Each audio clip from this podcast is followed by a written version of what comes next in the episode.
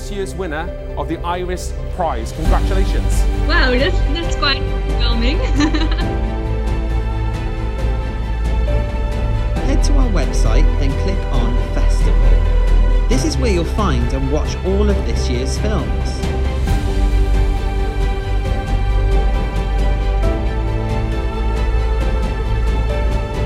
Hello, welcome to the Iris Podcast. This year we're all about Best of British. Welcome to opening night of the 14th Iris Prize LGBT Plus Film Festival.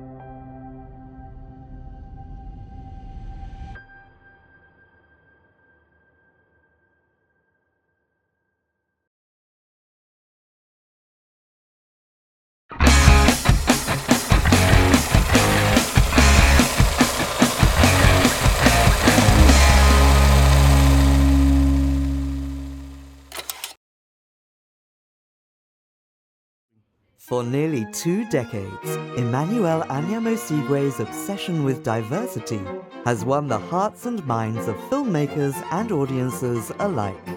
His blueprint for how minorities should be represented has stood the test of time, long before the penny dropped for other institutions far and wide that diversity truly matters. This year, as Buff marks its 15th anniversary, the more things change, the more things stay the same. Never has diversity been more relevant than in 2020. And as long as the issue remains in the public eye, Emmanuel has ensured that for creatives everywhere, the British Urban Film Festival is a broad church that welcomes all creeds and all colours. Comfortable in its own skin and bold in its approach to storytelling and showcasing film as seen through the social and cultural lens. From BFM to Buckingham Palace, it's been quite a journey for the man who literally bet the house on making Buff the success that it is today.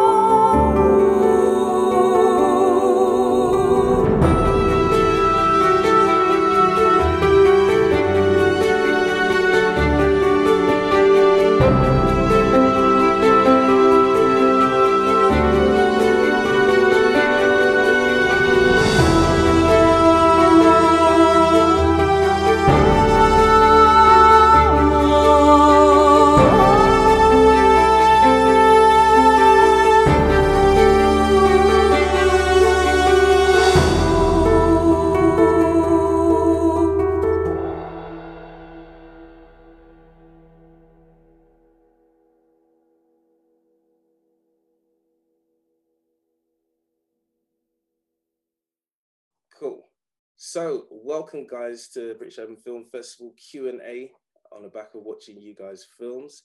Um, welcome. How's everyone doing? Good, thanks. Yeah. good. Yeah, Good. doing good. Thank you. Good, good, good. So, um, yes, this is our Q and A. So we're going to just uh, ask some questions, and but before that, I'd like you guys to introduce yourself and let me know the title of your film. Uh, on my screen, uh, Kadeem, you're on your left, on the left, so we can start with you, Kadeem. All right. Okay. Cool. um, so yeah, my name's uh, Kadeem Anna White. I wrote and directed South Beast.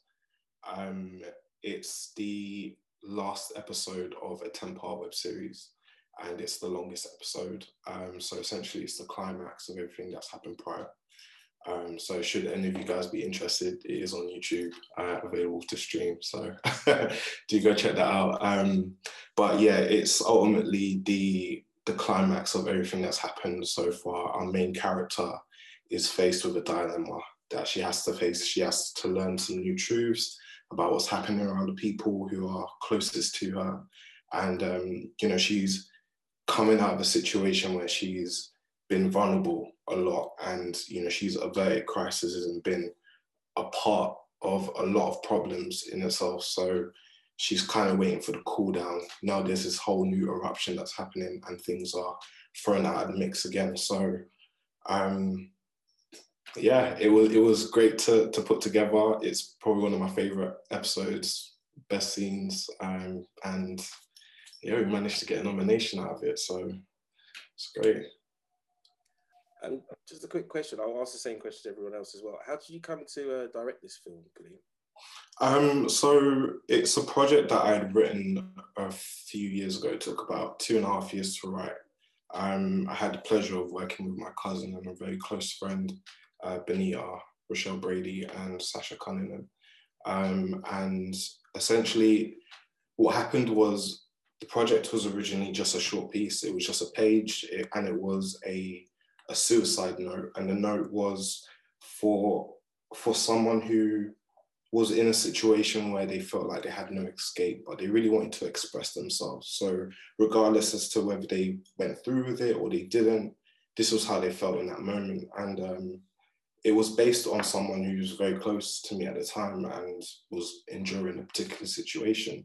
So I approached them with it and they liked what I'd come up with and they expressed their, their thoughts. Obviously, it's um, a, a fictional piece, so it's not based on anyone's real feelings and stuff. Um, but yeah, she she really liked it, and um, I went and I spoke to Sasha and Benita, and I said, you know, I've written this, and I think it'd be great as a short, but I feel like it could be something more. So we sat down, we wrote, put the project together, and when it came to it, I only wanted to kind of do the editing. I never really wanted to do the directing, but um, both my colleagues thought that there was no one better to put it together. So I just went for it. Um, there was a lot of planning, like all of that, getting people together, figuring out what shots you're gonna shoot, and you know, ticking stuff off, making sure that everything's done.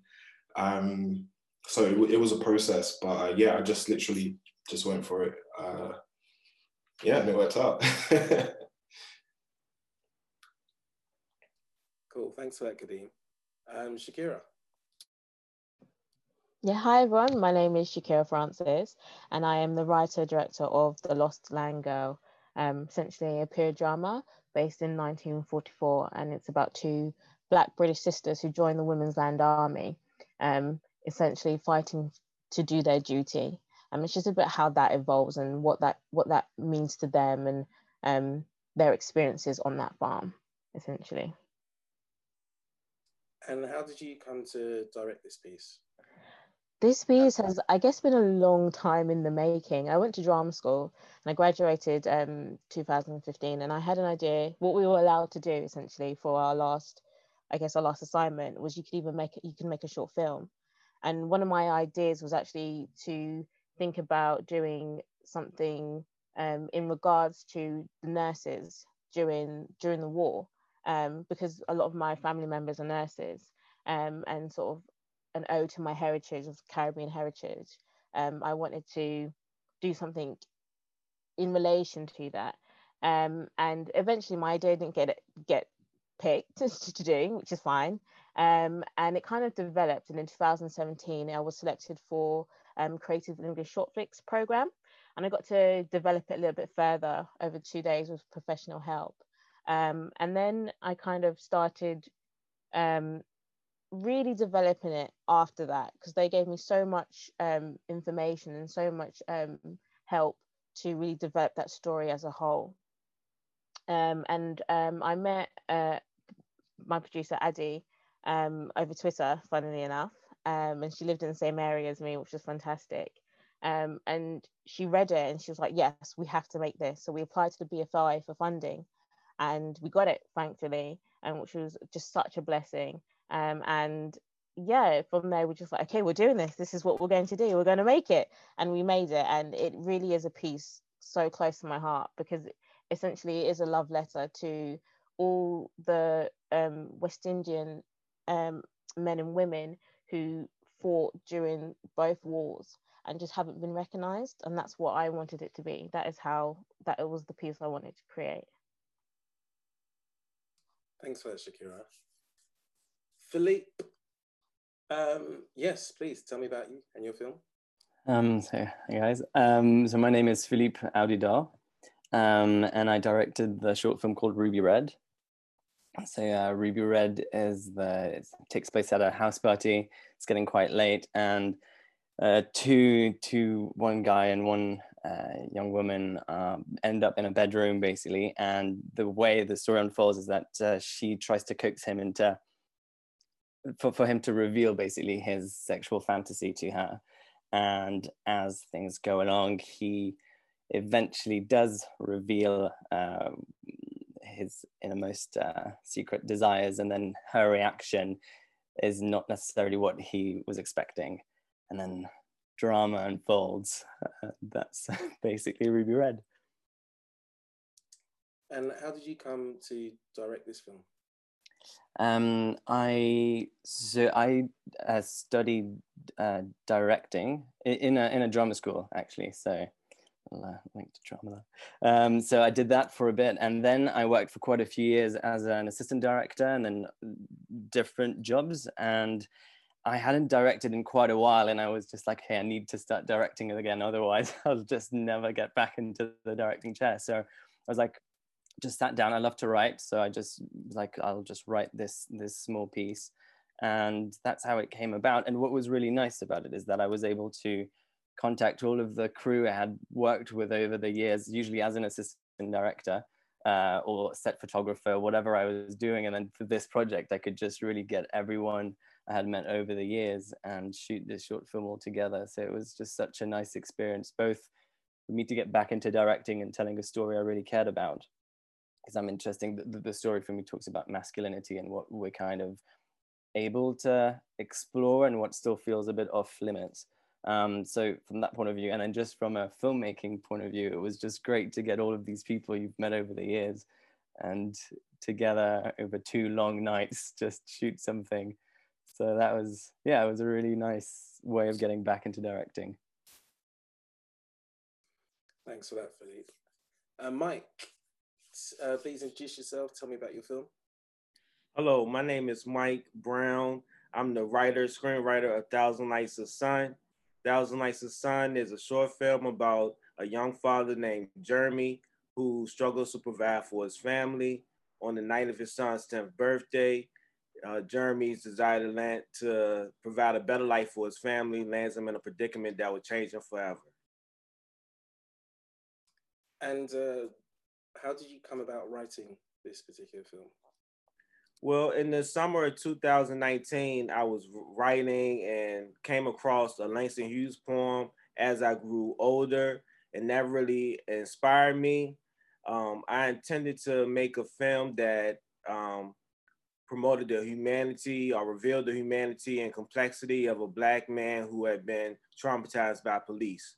So uh, I wrote several drafts of the script and brought it to my producer um, team, producing team, Margie Merritt and Ilya Katsap and Darius Monroe, and they and they liked it and invested in the project. And um, from there, I teamed up with Justin T. Davis, a cinematographer, a gaffer turned cinematographer, and um, that's that was the beginning of, of the film, beginning of the makings of the film. Cool. So we've got a little introduction to you guys and your films. So I'm going to just start asking you questions. I think I'm going to pick on you instead of going in order. So um, let me know what was the most challenging part of or the process of making this movie for you. And this question it goes to Shakira. Oh my goodness. So I don't know why, but I wrote all my scenes outside except for one. There was one indoor scene in England. I don't just, how does that make sense? So obviously it has to be the English weather. That was the most challenging part of the entire thing.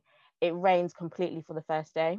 So we shot it over three days and it just, it just rained completely.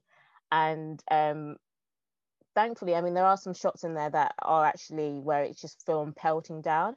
I don't know if you, you're able to notice it or not, but um, it was it was so challenging to get all the scenes done and think that oh my gosh we've only got a set amount of time to do this um, and the first day was completely washed out um, but then the other two days was complete sunshine. So it was just you know um, pros and cons but definitely managing that kind of to make sure it all matches well because obviously it's very um, jarring to see something you know that was supposed to be supposed to happening in the same day or the same time to have one scene that's completely rained out and then the next scene completely completely you know sunny and sunshine.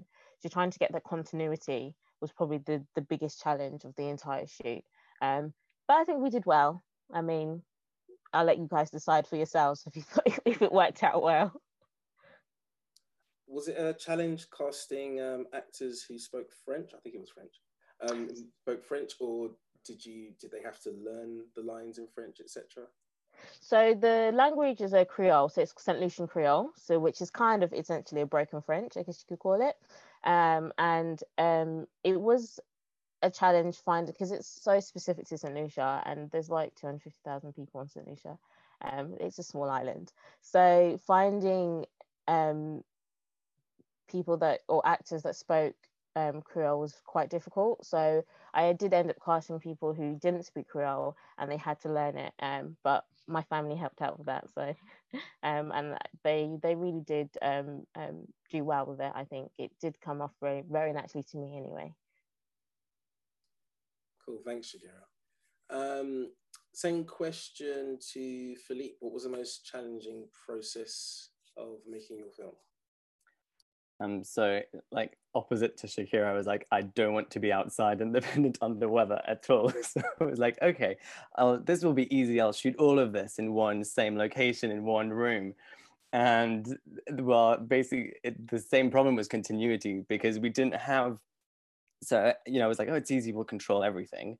Um, but the, because of the amount of time we had and we were filming on 16 mil, so we we couldn't shoot so it's essentially like one long scene and we we couldn't shoot it chronologically. So you end up kind of filming the scene like going from you know you're, you're it, it's still dependent on the camera basically on the positions of the camera. So you're going from like okay this is a like really intense moment and then cut and then we're going back to it like they're all laughing at this point and then you're as the days goes on you know like uh, at the end of the second day you're like is this going to match to what i filmed like 48 hours ago? And you're just like that was just basically continuity wise. It was really i think yeah it was challenging and that's what i was the most scared of like what if i'm dragging everyone through all of this and i get to the editing room and none of it matches together?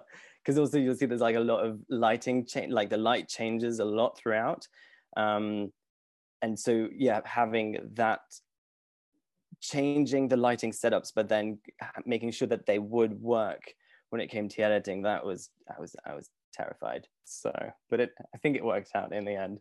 But that was a challenge. Basically, I hadn't anticipated how difficult that would be also. So I think that's why I was just most like so surprised by it. Um, but it worked out. So, uh, but I will never write again like a seven minute film that happens in one same space. It's never happening again. Uh, so it's funny that when I was watching your film, actually, you mentioned the lights, and I was quite impressed with how you made it look like this kind of like a dreamscape world. So was wondering if you could just talk through that process. What made you um, like have the idea, or yeah, what made you have the idea to do that, and how did you achieve it? Um, so at first, um, the idea came.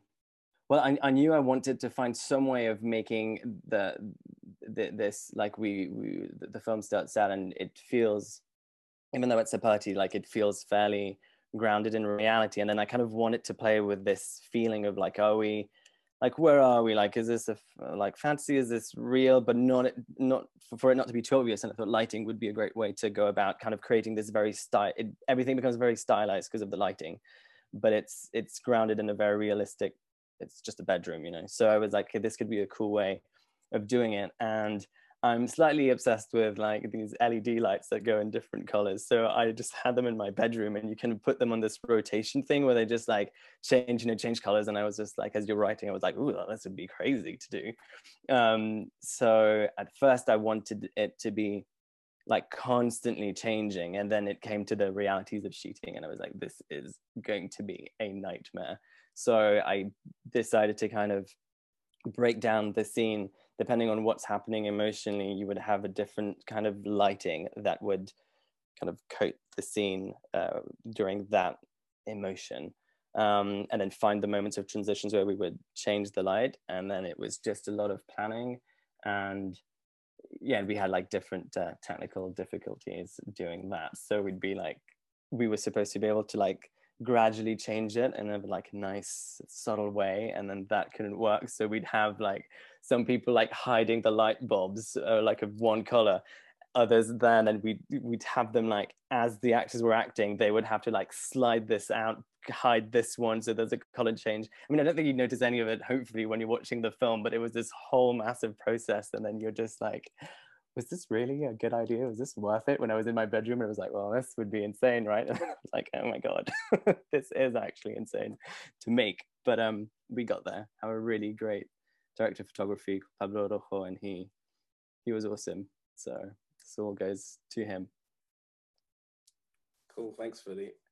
Um, Kadeem, same question. What was the most challenging part of the process of making this your your episode? Editing. Editing was the most challenging, took the longest amount of time. Um, it took three months to put the whole series together. Uh, and I know the episode that was submitted took at least three or four weeks. Um, the biggest problem with editing that I found more so came from the fact that I'd hired someone for sound and the sound that we got back, half of it was like blank. So I had to do a lot of like rework with the default audio that we got, which as you can tell on camera is never ever going to be great. So a lot of mixing. It just made the process the more longer. But um there, I mean there was a blessing in that as well because you know you get to see how you can rework certain elements and just watching your own project come together um as painful as it was to do, like it was beautiful to watch and see transpire. So, yeah. So you you submitted the uh, finale of um, South Beast, which is episode ten, and I was wondering, like, because when when writers when when they're creating uh, episodes or directors as well, how do you manage to hold back the big reveal? Because I think I can imagine myself. I was writing, by episode two, everyone dies. You know, this is like how do you how do you make sure that you're like, no, no, I gotta save it, and I gotta save that, and then also I, I, can imagine trying to th- think of ways to drop in hints of ways to kind of go, ah, there's where the story arc goes. So was that a difficult process, or did you find it quite? It it I think for anyone that would be a challenge, um, because you know what it is that you're creating, and you know what you want people to see but it's literally just picking when to put the cutoffs in and when to put the reveals in. Most times um, in a series, you'll get uh, like a reveal coming either in the middle of that episode or towards the end. if it's at the end, it will act as a cliffhanger, take you into the next episode or season finale. If it's in the middle, then you're giving the audience a chance to take in new information. Once that's been put in, you're just planning for the next one.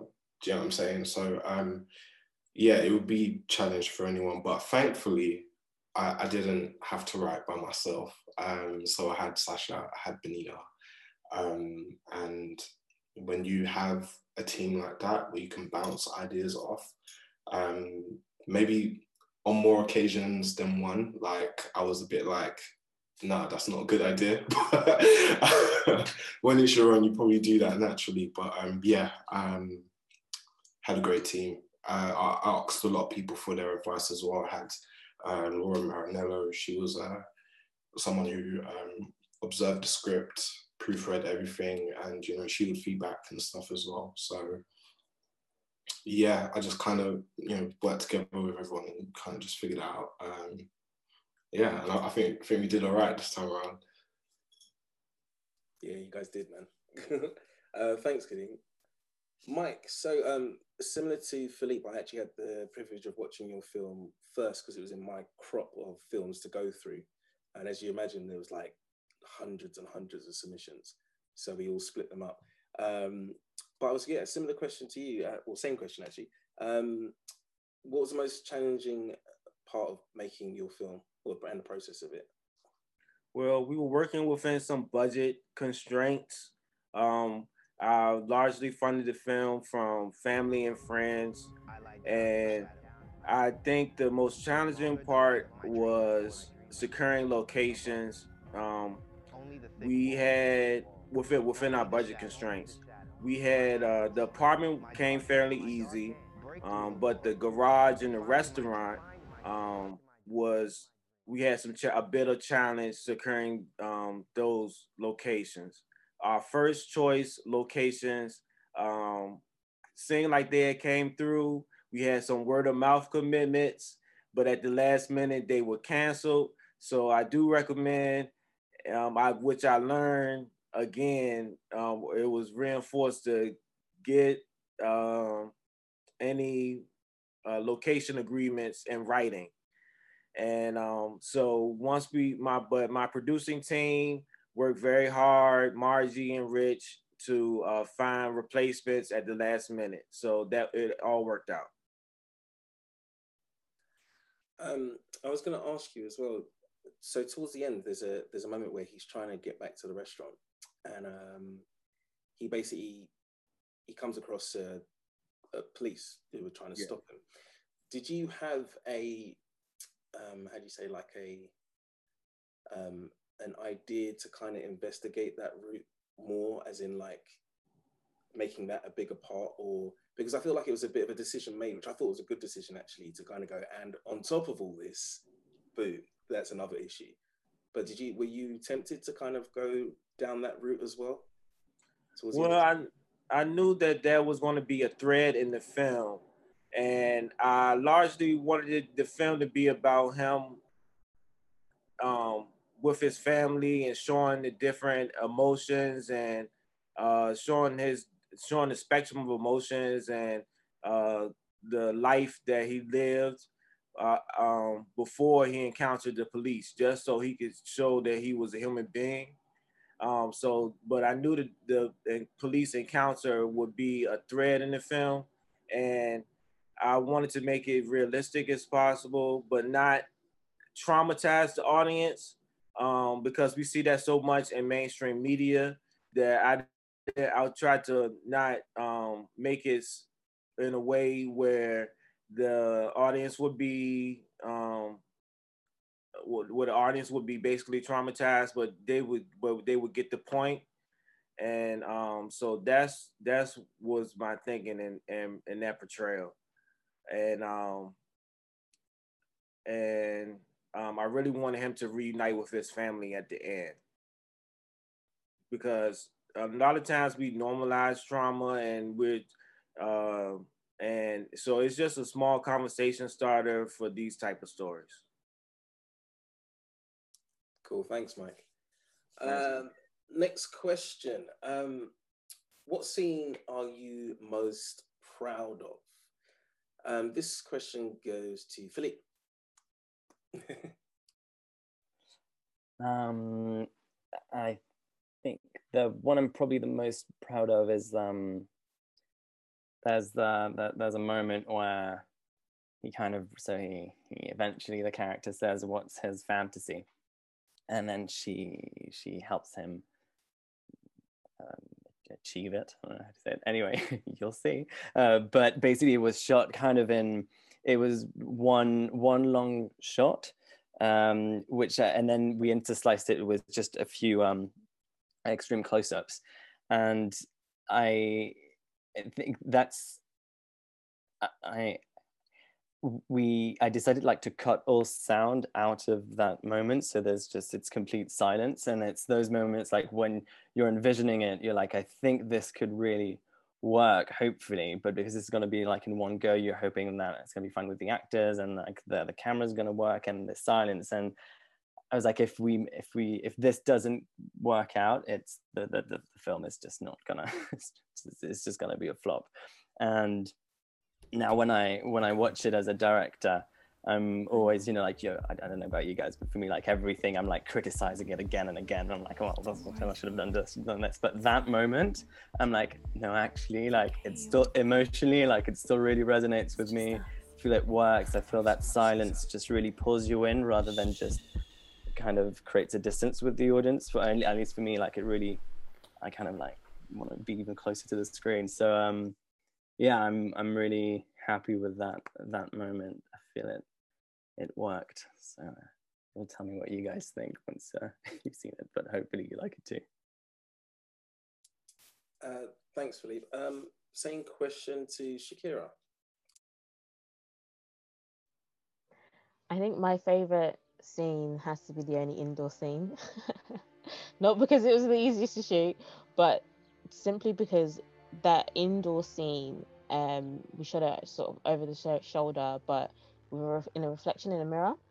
So that that scene really represents just a moment of decision and calm.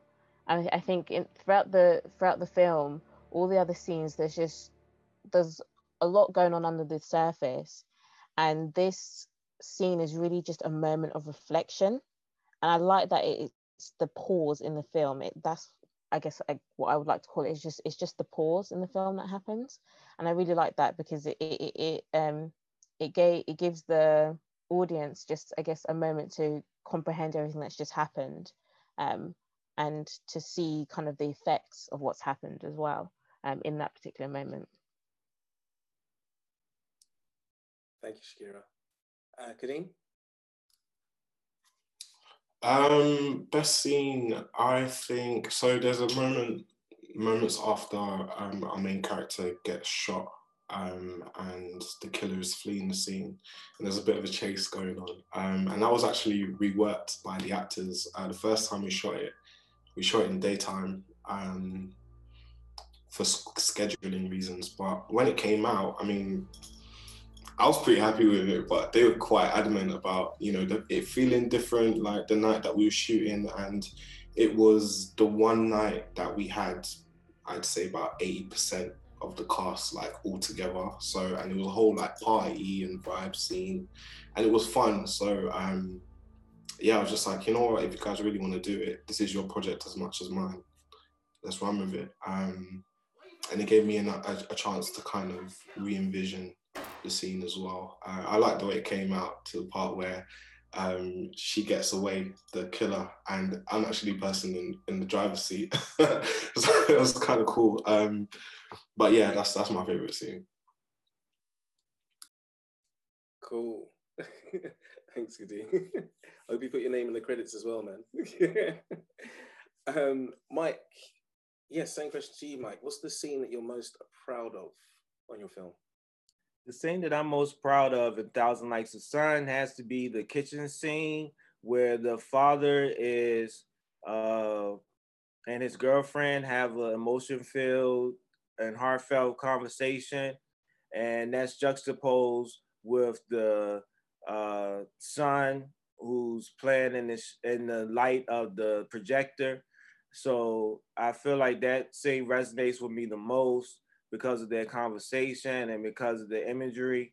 And we shot it handheld, and I thought that that was a good technique to really um, bring the audience into the emotion of the scene. Yeah, I really enjoyed that as well. Um, yes. So next question. Um, if you had unlimited budget, what would your next film project be? If you had an unlimited budget, what would your next film project be? I'm gonna I'm gonna go straight back to Mike actually. Okay, great. Well, my next project, I would like to make a feature script. I wrote a short film, another short film, but I would like to make a feature script. And um, I've been working on this treatment for this feature called Agony and Ecstasy. Ecstasy, and it's a um, about uh, a Southern evangelist in North Car- from North Carolina who is that goes to NYC to find her long lost godson to bring him back to North Carolina before his stepfather, um, before his father dies, his sick father dies. And she discovers when she's in New York, um, looking for him, looking for her godson, that her godson is a sex worker. And um, so it's kind of a clash of beliefs and um, a, an unlikely friendship evolves between the two. Um, and this film was inspired by Taxi Driver. Um, so that's um, I would like for that. If I had an unlimited budget, I would like to pursue that film, Agony and Ecstasy. Philippe, um, yeah, Philippe. If you um, had an unlimited budget, what would your next film project be? Um, so it would uh, also be to make a feature.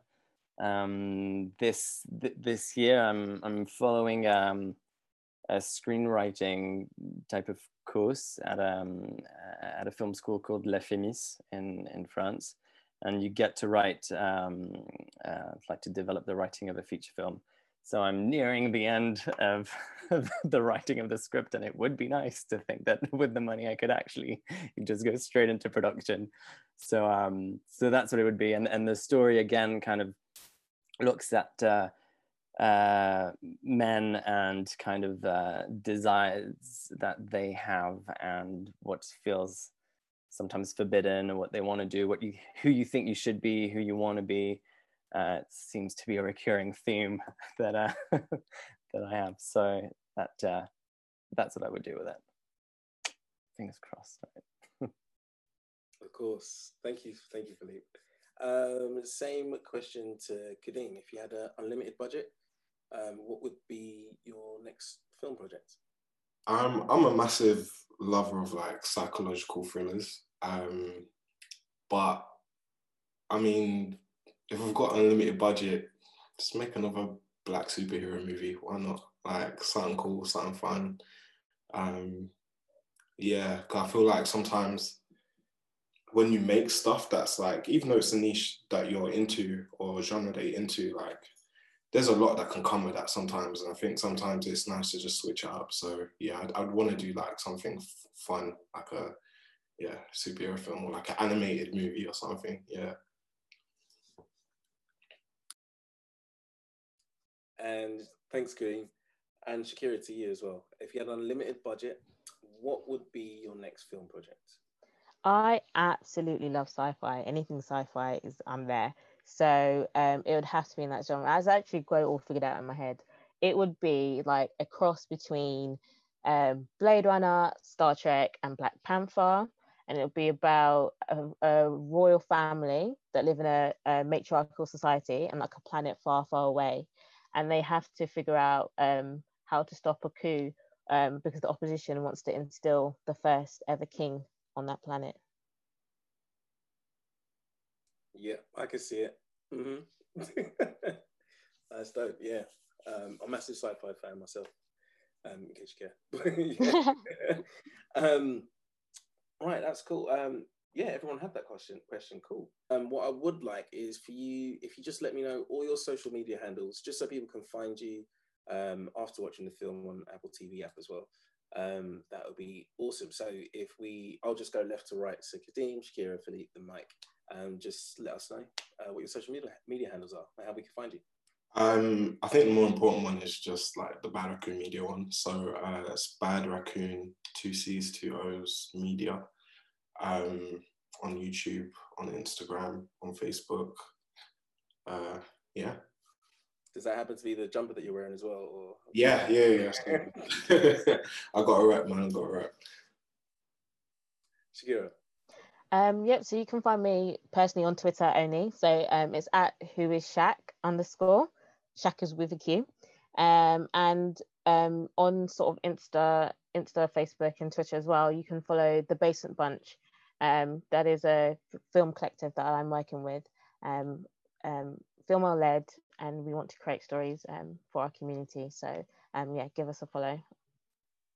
Uh, Philippe. Um, yeah, mine is fairly simple on on Twitter. It's my name, so at Philippe Audidor.